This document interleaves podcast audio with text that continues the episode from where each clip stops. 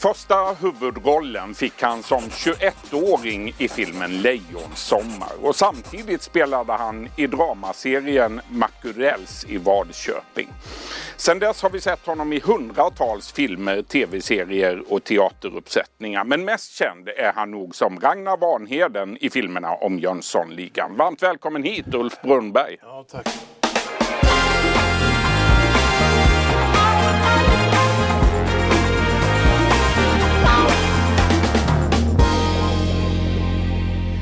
Hoppas att inte Vanheden står på min gravsten. Jaså, varför då? Nej, min far orerar sig över det där. Är du trött på honom, Vanheden? Alltså det är lite tjatigt med tanke på allt man har gjort under alla år.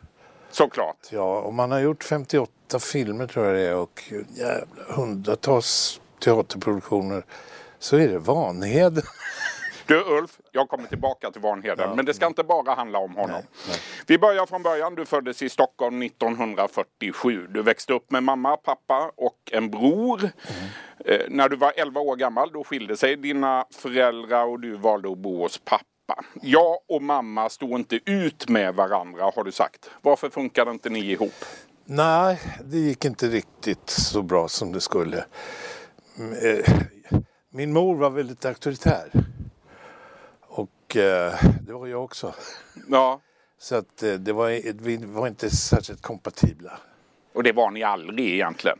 Nej. På slutet av hennes levnadstid så kommunicerade vi på ett annat sätt. Men eh, när jag var yngre och tonåring, det var ju bara, det var ju bara pappa. Mm. Mamma och pappa var spyfärdiga över ditt yrkesval har du sagt. Ja, mamma var ju ekonom och pappa var ju företagare och ingenjör så det var ju ingenting som de uppmuntrade, det, det kan jag inte påstå. Du blev till och med utkastad när du var 17 år gammal. Ja, det var, det var hade nog valt. tidigare. Det var tidigare än så. Nej, men jag fick ju välja. Pappa tyckte ju att eh, antingen ska du ägna dig åt det här bensprattlet och då behöver du inte vara, du behöver inte vara med mig utan du får klara dig själv.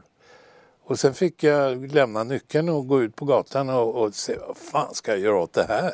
Vad tänker du idag om att han behandlade dig så? Nej, jag tycker inte det var något fel. Och det jag vet idag och det jag känner idag var att jag skulle ha lytt hans råd betydligt mer än vad jag gjorde. Du skulle ha gått klart den där utbildningen. Jag skulle ha och- gått färdigt på tekniskt och jag skulle ha blivit eh, något eh, civilt eh, godtagbart för hans del i alla fall. Och eh, Menar du det? Menar du att du idag ångrar att du blev skådespelare? ja, det kan man nog säga. Vilken är särskilt, särskilt med tanke på hur det är i, i det här yrket. Det är en tuff bransch. Ja, den är fruktansvärd. Det önskar man ju inte sin värsta ovän. Och det blir ju värre och värre för varje år. Och narcissismen breder ju ut sig som en giftsvamp. Och, och det handlar ju inte så mycket om yrkesutövning längre utan det handlar ju mer om titta på mig. Och bekräftelsebehov och sådana saker. Du, du har flera gånger berättat om hur du fick stryk hemma under uppväxten. Mamma använde en mattpiska. Det hände att pappa slog dig så att trumhinnan sprack. Låter fruktansvärt. Ja, men uppfostran var på det viset då. Det var, aga var ju inte förbjudet på något vis. Och fick man en örfil av min far då var han ju träffsäker. Han spelade tennis och, och ägnade sig åt idrott och hockey och sådana saker. Så att den trumhinnan gick ju på pang, det var ju en fullträff. Och vad min mor beträffar så, så, så här efteråt undrar man idag, hur kunde man be sin, sitt barn gå in och lägga sig på sängen, dra ner rullgardinerna, lägga mig på magen och klä av mig och sedan vänta. Där låg jag och väntade. Och så kom hon in med rottingen och gav mig du oftast... väntade på att få stryk. Jag väntade på att få stryk. För om jag inte väntade blev det värre. Och då fick man fem rapp. Med ganska så bra tid emellan varje rapp. Så att det skulle svida ordentligt alltså. Och det var ju läskigt. Vidrigt. Ja, vidrigt. Och jag kommer aldrig att förlåta henne för det. Nej. Hon erkände att hon hade gjort fel och hon eh, bad om ursäkt på dödsbädden har du sagt. Ja, ve- veckorna innan så, så nämnde hon till mig att jag vill prata med dig. Jag "Ja, jag har gjort allt fel. Och då säger man inte till sin mor att ja, jag håller med dig. Utan då säger man snälla du, det var ju omständigheter. Och det gjorde du också. Ja, självklart. Jag, jag tog henne i försvar i den mån jag kunde. 1981, då kommer eh, filmen Varning för Jönssonligan. En enorm succé med över 800 000 biobesökare. Vad har Jönssonligan betytt för dig? Väldigt mycket. Väldigt mycket. Både på ont och gott kan man säga. Men framförallt så var det ju så att eh, Gösta och jag jobbade på eh, Stadsteatern i Stockholm och vi tränade då ihop också. På morgnarna gick upp fem och drack två liter mjölk och käkade biff och det var proteiner och det var men det är ju färskvara så att det... det är färskvara. Ja, verkligen. Det var du som skapade Ragnar Vanheden. Vad säger du om den karaktären idag? Är du stolt över honom? Alltid när jag har arbetat med skådespeleriet har jag försökt hitta personligheten, kroppsspråket, rösten. Och det tog, det tog sin tid alltså, men jag hade några vänner i umgängeskretsen. Ragnar Vanheden fanns på riktigt? Ja, faktiskt.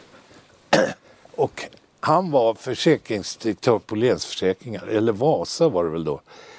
Uh, och, och, han tuggade, tuggade, det var Stockholmssnack så här. Och sen konverterade han sig ihop med kunderna. Då var han helt annan verbalt. Uh, och sen hade jag då Åke Söderbloms äldsta son, Kåre Söderblom. Han gick med arslet ut på det här viset.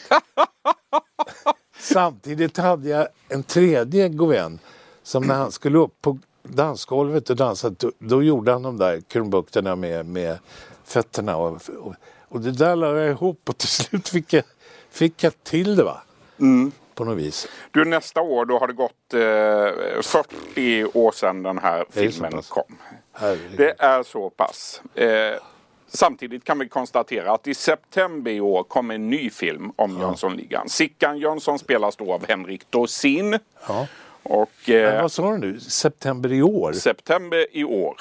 Ja. Nu i höst. Då vet jag att det blir en premiär där. Det blir det. Den kan du spika in någon gång ja, i september. Eh, Anders Jakobsson, mm. eh, komikern, spelar Vanheden. Vad tror du om Henrik Dorsin och Anders Jakobsson i de här rollerna? Ja, det är det är berömvärda personer eh, i allra högsta grad. Men jag kan ju säga så här att när den idén kom, man har ju försökt att göra den innan. Ja, och det har inte gått så bra. Det gick inte så bra. Men min kommentar till det, det är ju att Thomas Alfredsson som är regissör, han kan sin Jönsson för han var då med i, i Spanien när vi gjorde Mallorca. Och, Originalet? Origin, ja. Mm. Och eh, eh, Thomas är en oerhört duktig och intelligent person. Och det var ju han som åtog sig uppdraget att regissera den här nya. Men min kommentar var, hur fan ska man kunna göra helan och halvan igen när både Stan Laurel och Olle Hardy är döda? Alltså för mig blev det... Men skulle inte förvåna mig om de lyckas skruva till mm. det här. Du tänker i alla fall gå på premiären? Nej, premiären kanske inte går på för det. Men du är lite nyfiken på filmen? Ja, när får jag tillfälle att se den på någon förhandsvisning någonting så självklart om de vill eh, bjuda mig Jag till tror att de vill det. Du, i maj 2017 då begravdes skådespelaren Gösta Ekman. Du valde att inte gå på hans begravning och du sa att vi separerade på ett väldigt konstigt sätt. Vad menar du med det? Alltså vi eh, sågs ungefär en gång i kvartalet och höll kontakt. Åt lunch och så vidare. Och när eh, vi sitter, jag tror näst sista lunchen vi hade ihop så, så säger jag, titta här. Och då tog han upp sin timkalender och där hade han gjort ett register. Och så här, räkna där. Ja, det har räknat. Det var en 30, 30, mellan 30 och 33. Det var då bekanta som hade gått vidare, som inte levde. Och så det här är bara år. Och så vad fan tar du upp det här för? Nej, men jag, jag, jag, tycker inte, jag tycker det är intressant. Jag vill följa den här statistiken. Och då visste inte jag att han hade... Att han var sjuk? Han hade cancer? Ja, jag vet inte hur mycket han visste det själv då. Men jag förstod att det var, jävla fan håller på att frossa i det där. Och sen var det så att han gifte sig med Marie-Louise De mycket i och med att han gifte sig och han sa att den här gången ska det gå. Den här gången ska du jävlarna gå för han hade ju haft ett antal historier. Och eh, jag kände ju också att han eh, jobbade med känslomässigt med socialt med, med sitt äktenskap också. Och eh, att det inte gick på begravningen det bygger ju helt enkelt på att jag tyckte att det var viktigare att eh, vara social med honom medan han levde. Och eh, jag är inte religiös, jag är ateist. Och begravningar, det tycker jag bara är hyckleri. För det, ligger man där och är aska, vad fan har man för glädje av det då? Och jag tror inte på något liv efter detta heller. Och, eh, Men det var egentligen ingen konflikt som nej, var orsaken? Nej, det kan man inte säga. Inte mer än att jag var jävligt irriterad på att han var så oerhört fixerad vid sitt äktenskap.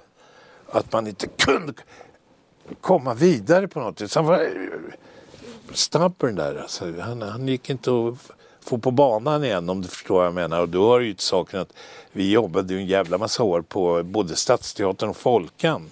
Inte minst. Mm. Så att jag är jävligt ledsen över att vår kontakt Rann ut lite fejdade ut. Du har haft många starka politiska åsikter genom åren. Eh, för något år sedan då sa du att feminism bygger på en konstruerad konflikt. Vad menar du med det? Ja, jag begriper inte att man kan ha en konflikt med det motsatta könet. Jag har aldrig haft det. Snarare tvärtom. Jag tycker det är jätteroligt att sitta med kvinnor och diskutera och skvallra och så vidare. Och deras åsikter har jag alltid lyssnat på. Men är det inte så att den som kallar sig för feminism bara tycker att kvinnor ska ha samma rättigheter, möjligheter och skyldigheter som män? Ja, nu verkar det ju som om kvinnorna vill ta över helt. Och de kallar... Känns det så? Ja, ibland gör det det när man bara snackar. Det, det är kvoteringar och det är hit och dit och kompetens har inte med saken att göra i vissa avseenden. Vad känner du för det då? Jag tycker att det är politik. Jävla hyckleri. Och, och är det så att en kvinna vill hävda sig så gör hon ju det. Oavsett om hon är kvinna eller man. Jag menar kompetens. Det är ju det som ska avgöra vad man har för konsekvenser av sitt yrkesutövande. Du har sagt att feminism är bullshit. Kan du förstå att ganska många människor blir provocerade? Jo, men jag har stuckit ut hakan och det har jag fått lida för. Och ja, man ska vara PK. Är du ångerfull? Nej, inte ett jävla dugg. Snarare tvärtom. Jag skulle kunna... Jag skulle kunna Bre ösa- på ännu mer? Jag ösa galla över det här så att det stod härliga till. För jag tycker det finns viktigare saker att diskutera i samhället än feminism. Jag- Du har också eh, diskuterat lagen om sjöfylleri Ja. och du blev riktigt förbannad i somras när det infördes rökförbud på Det är ju uteserveringar. inte klokt. Det är inte klokt. Det är förmynderi som är... Det är, fan, det är, ju, det är ju fascism. Det är ju dunderkommunism. Sovjetunionen har kommit hem. Alltså, Du har inte funderat på att sluta röka? nej, det har jag inte. För då blir det för tråkigt för mig. Och jag, det, nej, det har jag inte. Och det, fan, vet, om jag inte röker mer nu är det en trots. Är det så? Ja, som ett litet barn. Ja. Fy fan vad gott det ska bli min cigarett. Jag tänder en till. Kan, alltså, nej, och vet. Det är mycket som provocerar dig. Ja, det är det. det är det. Jag kan bli förbannad på sådana saker. Det är för jävligt att andra jävla människor ska bestämma vad jag ska tycka och känna och, och, och bestämma över mitt eget liv. Du Ulf Brömberg, avslutningsvis då. Mm. Hur ser framtidsplanerna ut? Vad har du för dig där när du sitter där ute på Lidingö?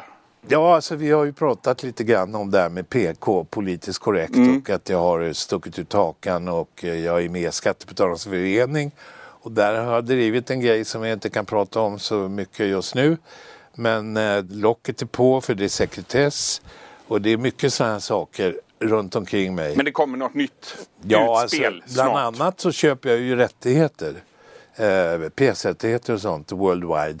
Och eh, det har ju kommit underfund med. Det är, ska du sätta upp någonting på en teater idag så är det så svindyrt. Va? Så det är svårt med finansieringen lika väl som i filmen. Men att svensk film har gått på, gått på knäna, det är ju inget konstigt. Och det har, alltså jag har läst så många bra manus som har blivit refuserade som jag inte begriper någonting av. Samtidigt kommer det upp någon, någon annan konstig historia som 300-400 personer går på. Och det kallar man för svensk film. Och så undrar åh det är kris i svensk film. Ja, det är kris. Särner är kris. Konsulenterna är kris. Och det måste vara politiskt korrekt. Och därför går det åt helvete. Vi kommer att få se Ulf Brunnberg mer i, på scener och i filmer framöver. Jag, jag är förbannad. det märks. Stort tack säger jag nu Ja, eh, för att du kom till vår studio idag. Tack själv. Du har lyssnat på en podcast från Expressen. Ansvarig utgivare är Klas Granström. Poddtips från Podplay. I podden Något Kaiko garanterar östgötarna Brutti och jag, Davva, dig en stor dos skratt. Där följer jag pladask för köttätandet igen. Man är lite som en jävla vampyr. Man har fått lite blodsmak och då måste man ha mer. Udda spaningar, fängslande anekdoter och en och annan arg rant. Jag måste ha mitt kaffe på morgonen för annars är jag ingen trevlig människa. Då är du ingen trevlig människa, punkt. Något Kaiko, hör du på Podplay. Därför arkadeinerna.